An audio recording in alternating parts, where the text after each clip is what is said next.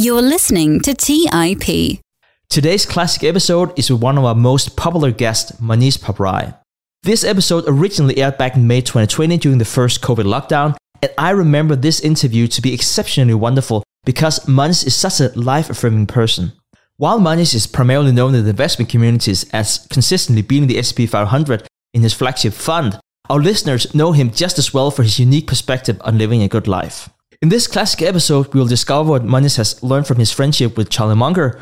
We'll also learn why and how Mohnish Pabrai uses his checklist in stock investing. And last but not least, how Mohnish Pabrai uses his investor mindset to give to charities with the highest possible return. This is one of my favorite episodes, and I hope you enjoyed it as much as I did.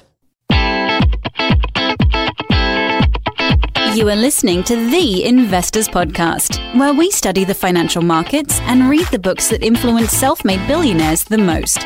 We keep you informed and prepared for the unexpected.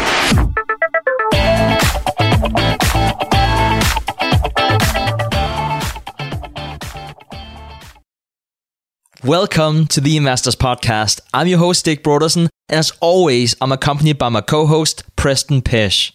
We are honored to welcome Mohnish Pabrai on the Investors Podcast for the third time. Mohnish, thank you so much for taking time out of your busy schedule to speak with Preston and me here today. Stig, you guys are doing a great service for the community, and I'm actually one of your fans and listeners. I enjoy many of your podcasts, so wonderful to be here. Thank you so much for saying that, Mohnish. It really warms my heart for you to say that. Today, we'll be talking, of course, about investing, and we'll be doing that in the first part of the interview. In the second part of the interview, we'll also be talking about the Dakshana Foundation, where Mohnish is founder and chairman. But let's jump right into talking about investing. Last time you were on the podcast, you recommended to our community to read Poor Charlie's Almanac. And I would highly recommend everyone out there to do the same thing. And especially, you talked about the last talk in the book called The Psychology of Human Misjudgment. And Charlie Munger outlines 25 psychology bias tendencies that are useful to understand in our personal lives, but also as investors. Which bias do you have the hardest time dealing with, whether or not it's mentioned in the talk? These biases that Munger brings up are very, very deeply embedded in our psyche. And as humans, we have to work pretty hard. So I am pretty sure things like association tendency, where Coke advertises in the Olympics and the Olympics is a happy place and we like Coke, you know? And so those association tendencies work at such a deep level in our brains that affects us significantly. I'm not sure if that's the one that is the hardest one, if you will. I'm generally a very rational person. And for example, another one of the very, very important misjudgment of humans is the tendency for self pity. So when we encounter adversity, it is a very natural reaction for humans to have self pity and say, oh, poor me, look what happened to me, etc. Charlie himself struggled with that. I mean, it's, it's documented, I think, in Poor Charlie's Almanac that when he lost his first son to leukemia in his 30s, I think the boy was about 11 years old, he used to be walking the streets of Pasadena just crying. And I know that the Charlie Munger that I see today is not like that. I think recently he mentioned to me, uh, Mohnish, you know, 99% of my friends are dead. And he just kind of matter of fact, there was a little bit of sadness in that statement. And I told him, yeah, but Charlie, you know, you have new ones like me. So you keep adding new friends and they're younger. And he said, yeah, yeah, life is great, no problem. But, you know, the thing is, I think self pity is a very important one to avoid. And I think just being rational, and especially in times like this, just in the context of we are in the midst of the virus and it's spreading and there's a lot of gloom and doom around. Something I was saying from my childhood that I'm not even sure who the author was. It says that if wealth is lost, nothing is lost. If health is lost, something is lost. And if character is lost, everything is lost. So basically, at least on the investor podcast, you know, the investors are concerned about their very quickly vanishing wealth. Well, I think that you can consider irrelevant. As long as you have food on the table and you're not homeless, we're okay. Even in the 2009 crisis, when I saw my net worth decline by 65, 70%, basically, I didn't think there was a calamity because I always go back to that saying, and that saying helps center you. And clearly, health is important and character is most important. Very insightful, Mohnish. And I just want to say for the record, we are recording here March 24th. So, so please keep that in mind whenever you're listening to this. And we wanted to publish this the first week of May. It's not by coincidence. We also did that last year. Uh, perhaps some of our audience know that, and that's because that is the weekend of Berkshire Hathaway annual shareholders meeting, where unfortunately we won't be going this year, but we hope to go next year. Going back to the talk, Mohnish, as I was rereading the talk, the bias really stood out to me, and perhaps it was just where I was in my life at the time, but that was really the liking and disliking tendencies and how I unfortunately filter facts through different lenses instead of focusing on the actual facts. Now, you are in the privileged situation that you often have a chance to meet up with the management in the companies you're considering investing in. So, how do you combat the liking bias? For instance, whenever you meet up with the management in Rain Industries or Motherson Sumi, managements that you really admire? Yeah, so you know, I think for most of my investment career, I took the approach of never meeting management. And that approach is fine in the United States uh, because the odds that I'm going to lose money because of outright fraud is never happened in a quarter century in the US. But when I'm investing outside the US, I think that the risk factors are higher. So I think looking back now, given that I met a large number of management teams, mostly outside the US, I think it was a mistake for me not to meet them in the US. I think it would have been helpful. The main thing is not the bias of liking them. I think the issue is all these guys who are CEOs of these very significant companies or founders who built these big businesses, by definition, they've got tremendous sales skills. And sales skills means they've got tremendous charisma. And you're being mesmerized by their charisma. And of course, you're talking about subjects with them where they know everything and you know nothing. And so the combination of great charisma and the combination of them coming across kind of guru like status in those sectors can lead to uh, serious biases. And so I think then only way you can combat that is to go back to what Buffett and Munger say, which is look at the track record. And I think that one of the advantages we have when we look at public companies is we do have a track record that we can look at. If you look at the guy from Motherson Sumi, who I think of as perhaps one of the best business leaders anywhere in the world, he's exceptional. I mean, he's in a really, really tough industry. And in that tough industry, he's banged out more than 25% a year for decades. It's just an incredible record. So I think that the record should dominate your thoughts. The facts about the business should dominate your thoughts a lot more than the persona of the individual. We had someone as good as Jack Welch make serious mistakes with his successors at GE. In fact, out of the three managers he had shortlisted to succeed him, only one out of the three of them ended up doing an exceptional job long term when he left GE. The other two, one of whom stayed at GE and one of whom went to other businesses like Home Depot, etc., didn't do so well. So this is, you know, after someone has watched a person for years and years, has access to the track record, has access to everything. So human judgment about leadership, management, and especially how leaders act in the future is a very complex area. It's not that easy to figure out. Another thing that becomes an issue for me, especially when I'm looking at some businesses in India, is many times I'm meeting a founder in India where they own 60, 70% of the business. And already their net worth is 500 million or 700 million dollars, which in India is a huge amount of money. And so then the question for me is not so much about competence because I can see the track record, I can see what they've done.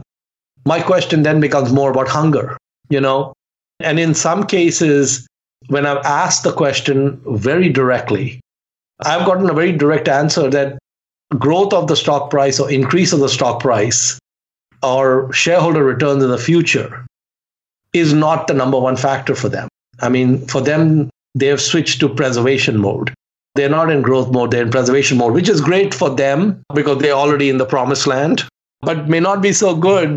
Then I see the kind of capital allocation decisions that are going on. And it's extremely conservative, but it's not a good place to put capital. Got to be just be careful. I think this is not an easy area. So, Mohnish, I'm sure, like Stig and I, uh, one of your favorite reads is the essays of Warren Buffett. And uh, what's really fascinating about the book uh, is how much Warren Buffett has evolved as an investor, uh, whether it's his thoughts on investing, governance, acquisitions, whatever it might be. And so, continuing on that train of thought, I know one of the things that Warren Buffett and Charlie Munger preach so often, they talk about the difficulty lying and not so much developing new ideas, but maybe escaping the old ideas. Uh, which ideas for you personally have been the hardest to escape as an investor? Well, the ideas that did the the most damage to me in the past was I did not appreciate the ill effects of leverage as much as I should. So, you know, after the financial crisis in 08 09, I created the checklist, pre investment checklist. And the pre investment checklist was actually created based on actual losses very good value investors had in real investments they made. And the question was was there data available before these people made these investments that should have been a red flag to them, but they somehow missed it? And so the number one reason that investments don't work out, and the number one reason that things go the wrong direction in investing is leverage. And so leverage is fatal. In fact, during financial crisis, I had one business that went to zero, and I had another one that lost more than 90%. And those caused serious damage to the portfolio. We recovered from there and we came back. This time, when we are hitting what will be unemployment numbers, at least now the current run rate, which is higher than the financial crisis, I look at the portfolio and I don't have those concerns because that or the lessons learned then have taught me that. The other thing that Charlie Munger taught me, which I think is a very important lesson, he said, learn from your mistakes, but don't learn too much. So, you know, what happens is that we should not kick ourselves too much when we make mistakes or when we lose money because investing is not an easy game. We are trying to forecast the future of many businesses. I mean, just look at what's happening right now. You know, who could have forecasted this is where we would be? And so mistakes are par for the course. We're going to make mistakes. We want to learn from them, but you don't want to go overboard in the learning. You go overboard in the learning and you go like everyone goes by T bills. That's probably not the right answer. But killing your best ideas, those are really good things to do. The third thing that I'm implementing more recently, this is the more recent kind of insight that came to me, is Kahneman's book, Thinking Fast and Slow which is a great book. I am really good at thinking fast. If I can pat myself in the back, I'm exceptional at. I can crack business models pretty quickly. I can get to the essence of what makes a business run pretty fast. All those things are very valuable in investing. But that is not the be all and end all of investing. To be a great investor, one has to be good at thinking fast, and one also has to be very good at thinking slow. I'm not so good at thinking slow. I tend to reach conclusions relatively quickly. Pretty much my conclusions would be better than most other humans if all of us were given the same amount of limited time to look at a certain set of facts. But in investing, that's not how investing works. There is not a limited amount of time to look at a set of facts. One can take six months looking at an investment. There's no rule that says that half an hour after you know of a company, you have to make a decision whether to buy or not buy, or one day after, or one week after, or one year after. There's no such rule. And so the second thing I've learned is that if I slow down and if I let these facts permeate a little bit more and you know ruminate in my brain a little bit more, my results get a lot better. So over time, the thinking slow will bring in data that doesn't happen when you think fast. And so, one of the more deliberate actions I decided to take recently was not to go all in on an investment right after I've decided it's a great investment. I've decided to take a small position and then study it some more. And maybe after three months, you can increase the position a bit if you're still feeling the same way. And maybe six months later, you could go to a full position. So these are some of the ways I'm trying to improve the way the brain operates. It's interesting that you mentioned the third point there because it kind of takes me to the next question because in investing, we seem to focus a lot on the research process before we invest. And I think that all experienced investors recognize that we don't really start to learn about a company before we are invested in that company. We just seem to digest the information differently. But how about after you exit your position? How much do you follow companies that you have been invested in? And how do you find yourself processing perhaps that information differently? Yeah, so I think that's really correct that we really learn about a business after we own it. You really don't know much about it. That's why, you know, people who run paper portfolios is not going to get you to the promised land. You actually have to put real money to work. You have to lose real money. And when you lose the real money, that's when you paid the tuition bill and so on. And in terms of, I think the companies I've exited, yeah, actually, it's a big advantage because right now I'm looking at a bunch of companies that I've exited in the past. Because the thing is that I'm familiar with those names. Some of those names have fallen a lot now. And it will not take me as much time to get up to speed on what is going on because I have a, quite a rich repository of data already about it. So, definitely, one of the things about investing is that if you're a student of business and you love studying businesses, then of course you are very curious about all kinds of businesses the ones you've exited, the ones you've invested in, the ones that are sitting on the sidelines and you're looking at them, admiring them, or thinking they're useless, whatever else. I mean, I think that that's the nature of the game is that we want to keep improving our knowledge about the way business works, the way the world works. Absolutely. Let's take a quick break and hear from today's sponsors. The dream of owning a vacation home can be daunting. From finding the best guests to the maintenance to organizing the cleaners after every guest stay. With Vacasa, they make that dream into a reality. As a full service vacation home management company with vacation homes in key destinations across the US, they know how to make owning a vacation home easy and profitable. On top of proactive property maintenance visits by professional local teams, a data driven booking platform, and around the clock support, homeowners earn on average 20% or more revenue from their vacation homes. Vacasa makes vacation home ownership easy.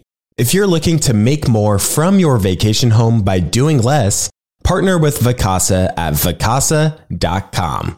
That's vacasa.com to get started on your dream of owning a vacation home. Have you ever wondered if there's an AI tool like ChatGPT specifically built for the stock market? A tool that not only aids you in your research and analysis process, but also allows for dynamic discussions? Today, I want to share such a tool with you called Meyka. Meyka is the AI powered stock research assistant now enhanced with real time stock data. Meyka does a lot of the heavy lifting of sifting through financial statements and company data and delivers it to you nearly instantaneously. And the best part is that it's 100% free. Try it out today and ask Meyka questions like What is the financial health of Microsoft?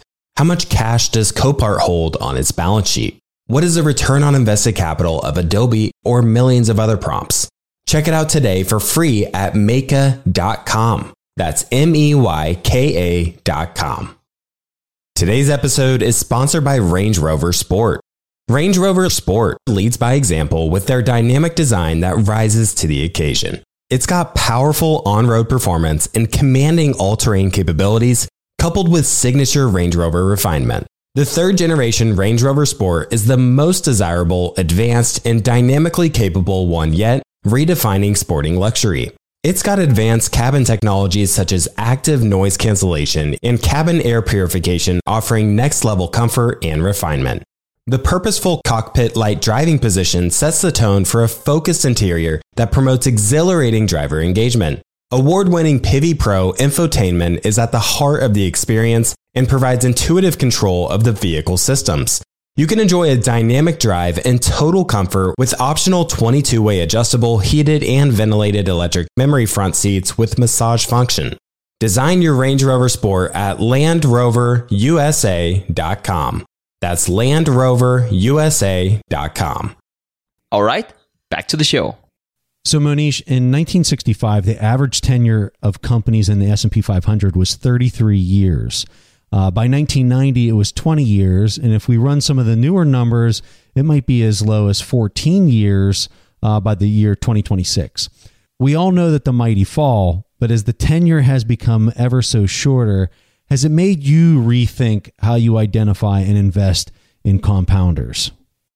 Yeah, I think that's a fantastic question. And I think that one of the big mistakes I've made over the last 25 years is a serious underappreciation of compounders. For most of my investing career, I always focused on finding 50 cent dollar bills.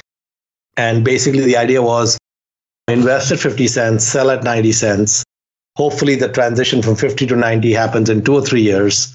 And that's a great annualized rate of return. Well, there are two, three problems with that. Number one is taxes, because you end up with a significant tax bill. And the second is that you have to continue to be right. So if I invest in a company for three years and I double my money, I now have to find a second investment for three years. And I have to keep finding these two, three year bets. And I have to always keep being right. And so it's not that easy to continuously be right like that. On the other side, when you go to the compounders, of course, that's the issue is that businesses actually are extremely fragile people think they're not fragile, but they're very fragile. And the odds that a business lasts for even a few decades is significantly against. I mean, the kind of competitive forces that work on a business are just so intense that there's just a sliver of companies that can withstand that. And even the sliver of companies that can withstand that, they may have issues after 10 or 20 years. So if you look at a company like American Express, almost a 200 year history, like 180 years or something, but they had to reinvent their business so many times. Amex used to only be traveler's checks, right? And then they had to make that transition, and they were a late arrival on that scene, but they still were able to make it work. So I think it's not easy to make assumptions. So let's take a business like Costco. Okay. Costco is such a high quality business. And we are seeing, even in the time of Corona, how wonderfully well they're doing. The thing is that what does Costco look like 25 years from now? That's a really, really hard question to answer. Is there a Costco in 25 years? Is the market cap more than today? Would it, between now and the next 25 years, deliver shareholder returns in the double digits? Okay. I don't know the answer to these questions. So, my answer to the dilemma you pose is buying and selling doesn't get you to the promised land. Buying and holding also has issues because of this situation with finite runways and when do businesses falter and all this stuff. So, my answer is I found a path, and that is the path that I think works for Mohnish. There are three kinds of businesses businesses that are cheap, but not necessarily great compounders. They're just cheap on current earnings and what they'll make in the future, but who knows where they are 10 years from now, right? Then the second is that there are compounders, which are well known and Visa, MasterCard, Coke, and Amex, and so on, and Costco, and they've got huge runways ahead of them. Those businesses, which are known compounders, probably rightfully trade at high multiples. Then there's the third class of businesses, which I would say are the hidden compounders. So the hidden compounders is where I have put all my efforts now. Okay, because that's the holy grail for me. May not be for the investors. But the thing is that if you get a chance to invest in American Express at normalized five times earnings, you should do that all day long we don't need to know whether Amex is around 25 years from now. We will make money on that bet. We can look enough out into the future to know that the odds that we lose money is close to zero. I mean, Amex would be just a great example because recently it got down to seven, eight times earnings, uh, normalized earnings. I mean, their earnings are going to get hammered pretty heavily in the next year two or three. But when you get to normalized earnings, by the way, it's not a stock tip. I'm not investing in Amex, etc. I did spend time looking at it. It didn't quite get to the point that I was drooling. And so I had to let it go. But if it got five times normalized earnings, I'd go all in. If for some reason Costco got to single digit earnings, five, seven times earnings, oh, you'd make that bet all day long. Uh, so we can't do those bets. Now, in distressed times like this, once in a while, you might be able to find a compounder that's being tossed out. Amex is almost being tossed out. Visa and MasterCard are not being tossed out as much because they do have credit risk that Visa and MasterCard don't have. But there are hidden compounders. And the hidden compounders are ones that have the runways, have the growth, have all these things going on, but people haven't figured it out yet. And sorry to disappoint you, Stig, and your listeners, they shall go nameless. Okay, but the thing is that the key is to focus on the hidden compounders. I mean, I'll give you an example. So I made an investment in Fiat Chrysler. I think this was in 2012. The entire market cap of the company at that time was $5 billion. 80, 90% of Ferrari was inside Fiat Chrysler. Ferrari, even in a time like this when no one can go to the dealership, is trading, I think, at the market cap of like north of 25 billion, probably. That 25 billion was embedded inside that 5 billion. Okay. That's classically the hidden compounder. So even if you didn't care about the fiat business and fiat itself, actually, I didn't even understand in 2012 when I looked at fiat, I didn't even care about Ferrari. I looked at Ferrari earnings. I said, yeah, this is giving me, you know, I, I discounted how great a business it was. At that time, Ferrari's earnings were also not that high. They've actually done a really good job. I said, okay, you know, Ferrari, two, three billion, four billion. That's what it's worth. We don't worry much about it. It gives us some floor. I was really focused on the company having 130 billion in sales and 5 billion market cap. And I said, that's not going to last because they're, you know, the auto UAW contract got redone. All these different things are going in. Sergio had come in. And so I was focused on the core business. And the core business actually went, it's come down now, but it went up four or five times over the course of the holding. And of course, Ferrari did even better. Fiat wasn't a hidden moat, it was just one of my classic undervalued deep value plays. But once in a while, what happens is we dumb luck end up with a compounder inside, right? And of course, I was too stupid to hold Ferrari. Now I've learned that when you have these compounders in your portfolio, just hang on to them. And once in a while, you don't need many of these. I would say that when I look at 2019, 2019 was a tremendous year for me. And the reason actually, uh, 2019, even 2018 was pretty good. 2018, I found, I definitely found one incredible hidden compounder. 2019, I found three. Okay. If I find three in a year, that is, you know, an orgasmic experience. So we don't need many of them. If in a year I can find a couple of them, that's pretty good. And uh, now, in the time of Corona, I found one. So life is great. Life is great. Mohnish, here for the second part of the interview, I'm very excited to talk to you about philanthropy. And I think it's even more important these days in times of corona. Like you mentioned before, if, if we sit home and we feel sorry about ourselves for looking at our portfolio, we should probably in the first place be happy about having a portfolio in the first place. And specifically, I'm very interested to talk to you about Dakshana Foundation that you founded with your wife, Harina, back in 2005. And your daughter today is, Monsoon is today uh, is vice president. It's just an amazing organization. And as a true cloner, instead of reinventing the wheel, you adopted Anand Kumar's model for the foundation. For those of us who are not familiar with Anand Kumar and Super 30, could you please talk to us about how you met him and what you learned from him? Oh, sure. Yeah. Anand is a wonderful human being.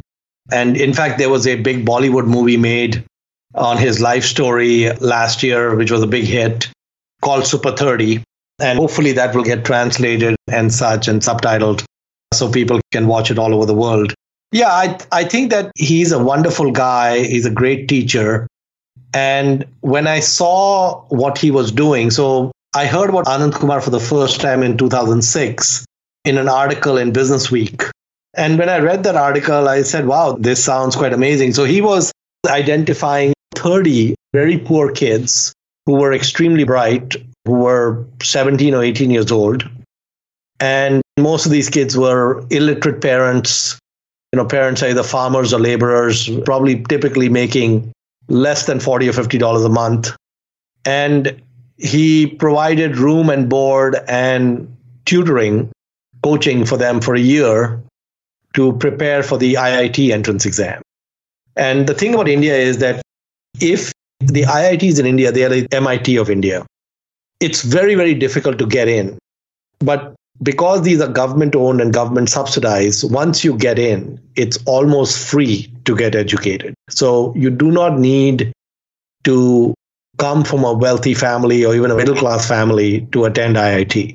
You just need to be very bright. But the problem is that without proper training and coaching, no matter how bright you are, you will not be able to do well on the, on the entrance exam. And so it had become a gating factor where only the middle class or higher in India could go to the IITs because coaching was so expensive. And what Anand did is he offered that coaching for free to the extremely poor and extremely bright. And he got incredible results. So, more than a million kids a year in India try to get into IIT, and they're like 12,000 seats. So, it's a 1% admit rate. In the case of Anand Kumar, many years all 30 of his 30 kids go to IIT. And even in the worst year he's had, I think 22 out of 30 have gone. So he's always had very high success numbers.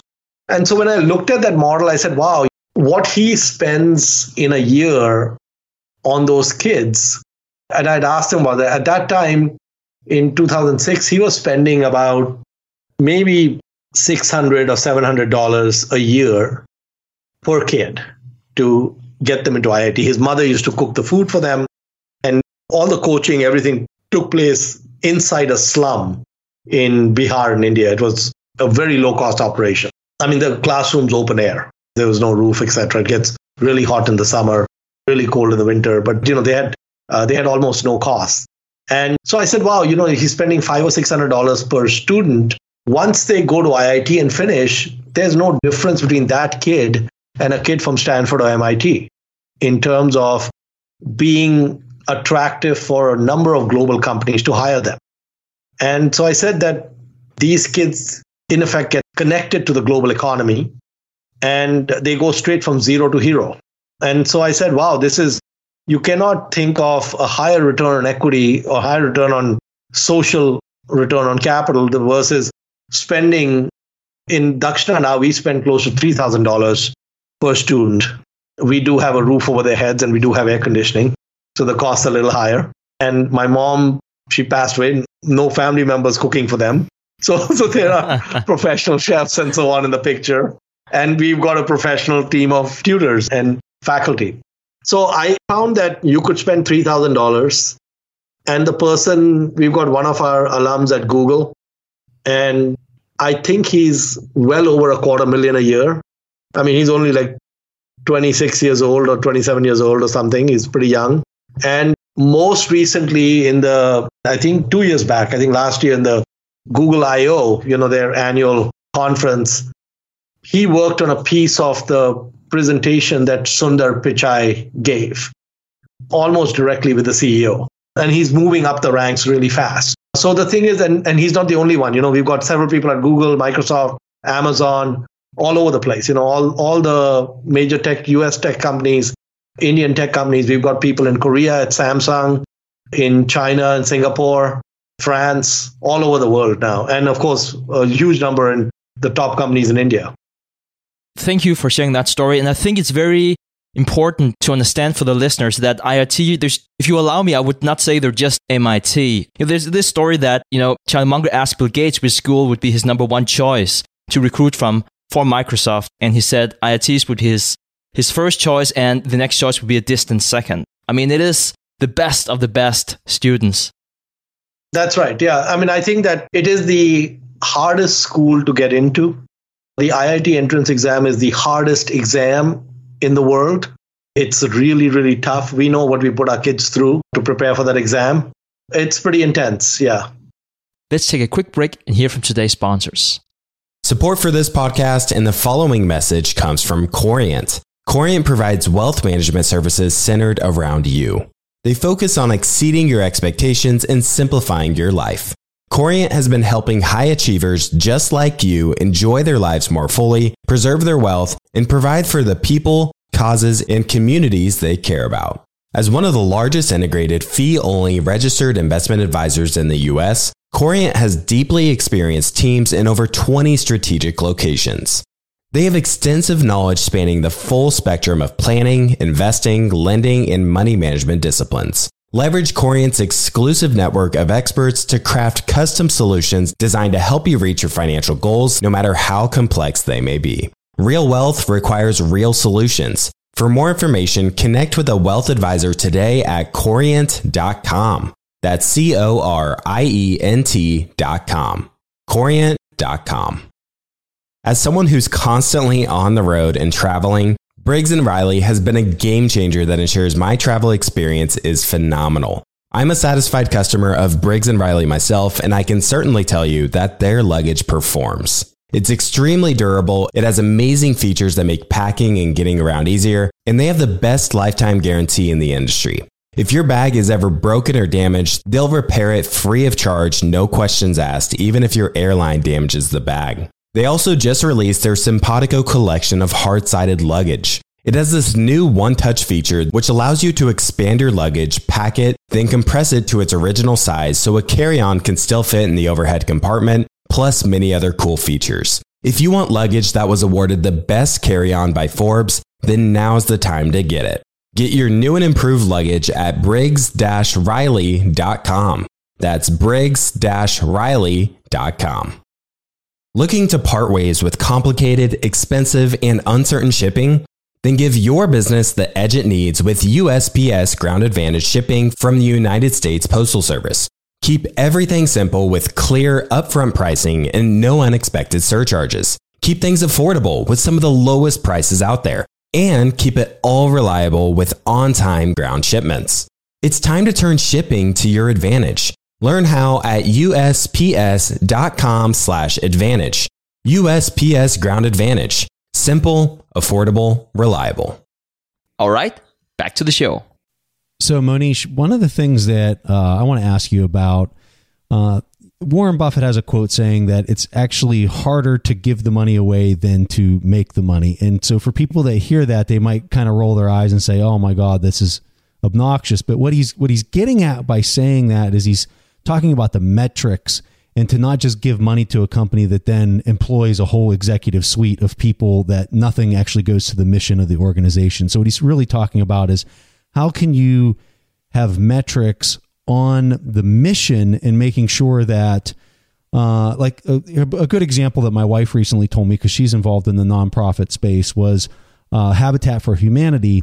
They don't just give people a house. They these people have to go through and pass these financial tests. They have to go meet all these different criteria before they're eligible to receive the house you know and they're doing this in a manner to ensure that uh, that the mission is met, which is taking care of people, that they have a good home to live, and that they're going to be able to sustain themselves after they receive it. So I'm kind of curious for you in the world of philanthropy what metrics and how do you look at that difficulty of making sure that every dollar you receive goes towards the mission? Some of these things I discussed with Warren because he brought it up at the lunch I had with him in 2008. So the foundation had just started. I had just published my first annual report. Before Buffett came to the lunch, he had read the entire report. Not only had he read the entire report, he knew what was on what page by memory. So he tells me, you know, on page seven, that quote you have from Bill Gates saying something to Charlie Munger, he didn't say to Charlie Munger, he said it to me. I said, no, Charlie told me he said it to him. Okay. So he said, well, then he said it to both of us. I said, yeah, well, that's fine. But I'm just saying he had a photographic memory of everything in the annual report. It was really remarkable. So one of the things I always say that on my grave, they should always say he was a shameless cloner. Everything in my life is cloned. It's one of the most powerful models one can adopt to make your life great. If the only thing you learn from this podcast is to be a shameless cloner, that's it. That would make your life really good. So I created my wealth by cloning Buffett.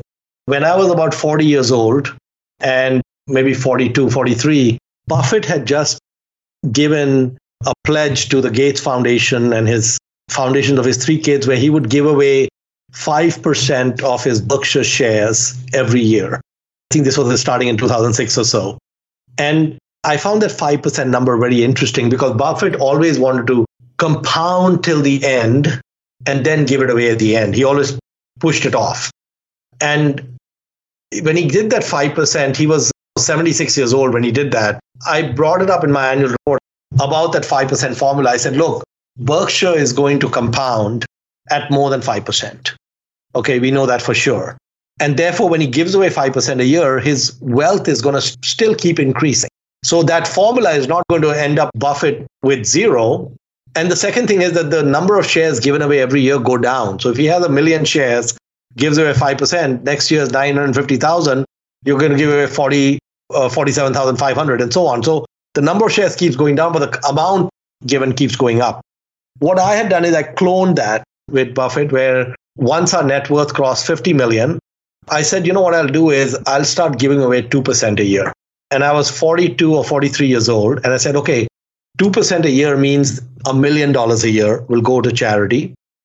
It's not going to impact the compounding engine because highly likely I'm going to make more than 2%.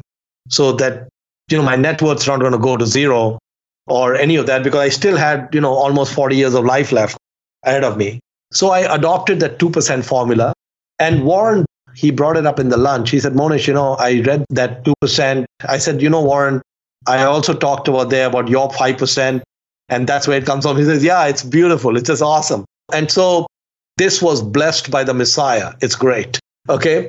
And so one of the things was that, and the reason I picked the 2% and the reason I picked the million is because giving money away is really hard. Okay. So you have to have two or three principles that are different from investing when you're giving away money away. Number one principle is expect to fail. Okay, when we invest, we do everything to avoid failure.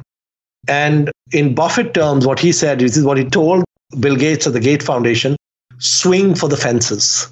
So the Gates Foundation, for example, puts money into finding vaccines for 20 years. They haven't found a vaccine yet on anything. Okay.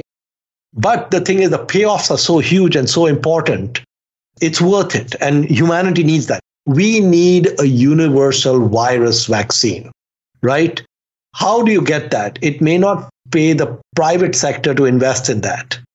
It makes absolute sense for the Gates Foundation to dump billions into that because look at what's happening now. So the thing is that you swing for the fences. So the problems we are trying to address in philanthropy education, healthcare, environment, poverty. These are very, very tough problems. These are problems where governments for hundreds of years have spent trillions of dollars and they have not solved these problems. And these are not because the governments were corrupt or bad, these are tough problems to solve. So in philanthropy, you are forced to confront tough problems. The tough problems are not easy to solve, swing for the fences and don't be afraid to lose money and don't be afraid to fail. So when I started Dakshana in 2007, I said, okay, the million dollars a year is going in. I assumed the million would just go down the tubes. People in India would rip me off. The model wouldn't work. We wouldn't get the results. I said, all that is fine. Let that happen because after paying a tuition bill for 10 years, I will finally know what to do. So I was willing to go for 10 years, giving the 2% a year, assuming it all generated no return. and then hoping after 10 or 15 years, we would get somewhere. Okay. And I felt that if it happened after 15 years, I would be 57 years old. I would still have a, a runway ahead of me to do things. As it turned out, because cloning is so powerful, we picked a phenomenal model with Anand Kumar and Super 30. And I also lucked out where I got a phenomenal team. And the combination of the great model and the great team just made the model work extremely well. And one of the things in our model is that when we take these kids who are so poor and have had such a tough life, some of them are almost homeless, they are extremely motivated to succeed. So even if I don't have the best faculty or I have shortcomings in how Dakshana is doing, the kid is very motivated and the kid is pushing you. So the model is really powerful because the recipient of our aid is very determined to try to make the best use of it. And this doesn't apply to everyone, but most of the kids we have are like that. So I think the thing is that Dakshana, the 2% model, made it very easy every year. I didn't have to think about it. January, I would figure out what my net worth was, figure out what the 2% is. I then changed that model where once we were over 100 million, I made it 3% and so on. And of course, in the land of Corona, we're no longer over 100 million, but there are worse problems in life than that, no problem. So the, that's the key is be willing to swing for the fences, be willing to fail. You don't need to be a rich guy. You can do this experimentation with 2000 a year also or 5000 a year also because the problem is the same what you want is how to get the best use out of the 5000 right there are a zillion charities around. You could give it to any of them and then you can study them and analyze them and such. Or you could do it retail. You could do it in your community you know your school your homeless shelter. There's a hundred different options. So i don't think it is about having millions or billions. I think it's about getting started somewhere and most important learning from those experiences and getting better every day speaking of that 2007 report it's actually quite beautiful you have two quotes by warren buffett and then you also have a quote by gandhi just below which i hardly see them compressed like that but it's amazing and you talk about this dilemma about just like buffett has talked about would it be better for humanity if you compound it because that if i could say that might be your forte and then give back? Or should you give back sooner, learn more as you go along so we can give back more efficiently, which is a very fascinating discussion in itself?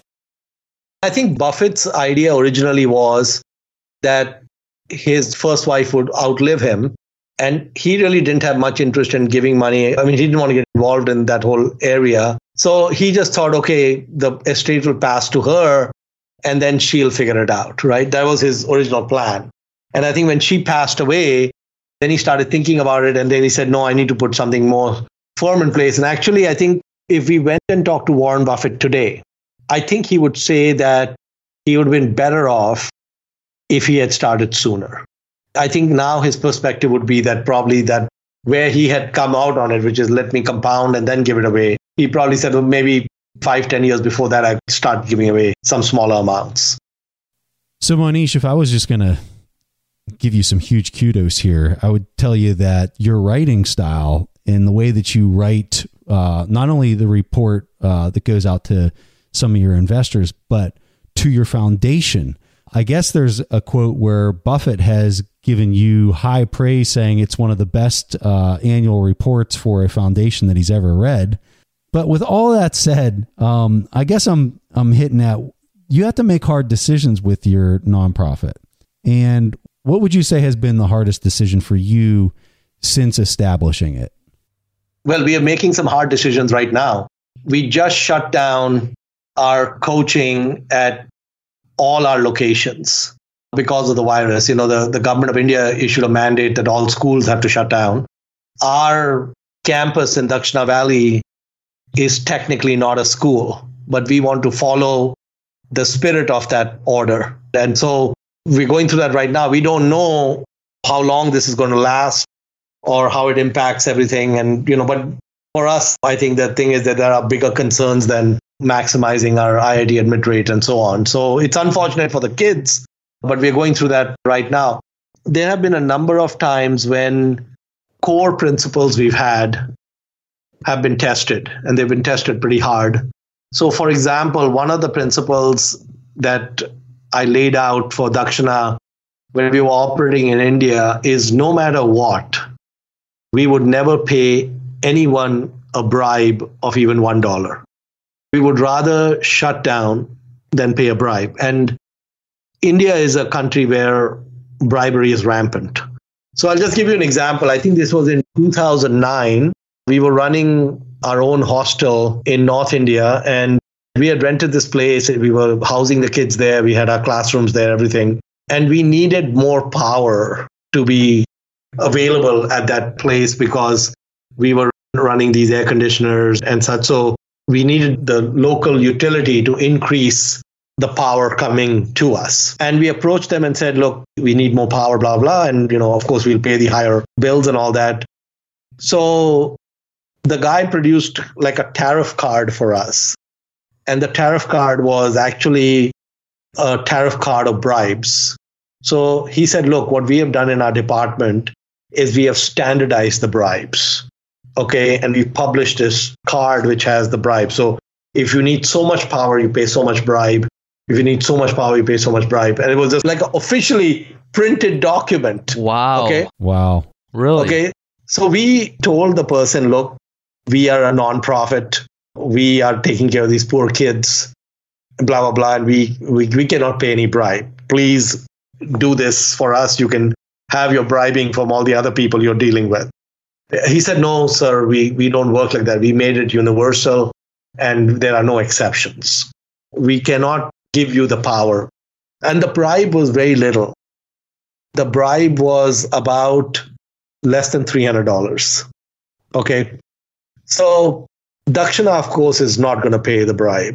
Now, what we did is we installed these massive diesel generators. The diesel generators cost us thousands of dollars. I think we spent more than ten or fifteen thousand dollars on those generators. And then we were spending about 700 600 700 dollars a month on the fuel for the generators right but it never crossed our mind to do a cost benefit analysis that was out of the question so i hated the generators because they produced so much pollution and it smelled so bad because we had to install it in the front yard it was just a mess but none of that mattered versus paying the bribe. And we could have paid the bribe. No one would have known about it. It would have been much better off. We would have more money for poor kids, all of that, but we didn't do that. And we've repeatedly not done that because, you know, we bought a large property. These property transfers, it took years for us to get our paperwork done because we are not willing to bribe. And these bribes were insignificant. They were less than $100 here, $200 there, whatever. We were buying a property for $10 million right? We never paid a dollar. Okay. And that's the principle we live by. And so far, we have not had to shut operations because of this, but we were very willing to. We found a workaround with the diesel generators. We'll always try to find a workaround. And usually, most of the time, what I've used is I've used a stick approach where usually when someone's asking for a bribe, I go high up in the government with people I know, and they come and hammer the person. And then the bribe request disappears. In the case of the power, we couldn't do that. So I think the core principles like that, that's what makes companies do well. I think you really want, even in investing, to look at businesses which are very honed in on core principles. I mean, you know, Southwest Airlines, their culture, I have an ex employee of mine who was a consultant with them for a while. So he used to go into their headquarters. He was a senior IT guy he said every time I'd go in to meet them, meeting, the first thing they'd all do was hug me. Okay. He said, I worked with United Airlines, I worked with Delta, I worked with all these other airlines. Nobody ever hugged me, even once. He said the entire team would hug me before the meeting started. And he said, I went to the Southwest headquarters. They have no art, they only have employee family pictures. So, culture of a place is really important. The principles of a place is really important. Profit or non-profit, it doesn't matter. Thank you for sharing. And I just want to say that both my wife and I are teachers. And I kid you not, whenever I say that we both have this dream of starting our own school for empowerist, intelligent students one day. And I actually ran into my wife after I read through some of your annual reports. And she just looked at me like, What's going on, Stig? And I said, I feel the same way about this charity as how whenever I found Buffett's letters, like this was who I needed to clone. And I know that's the best flattery. I told my wife, and she can testify to this, this is how we need to do it. Like someone already did the hard work. We need to work harder. We need to, to fund this, but this is the model in our area where we can make an impact. Take that warms my heart a lot. I mean, I think that one of the side effects I was hoping for with Dakshana was that I was hoping I'm not the only guy reading my reports. It was very heartwarming with the comments Buffett made. But I think after that, many, many times I sent him the report, I would get a request send 20 copies. And he would give it to his board, he'd give it to all his kids and grandkids. And so that was very flattering. And of course, Charlie Munger reads reports as well. So, yeah, I mean, I think that the reports are good because they're cloned. Okay. I couldn't have come up with those reports on my own.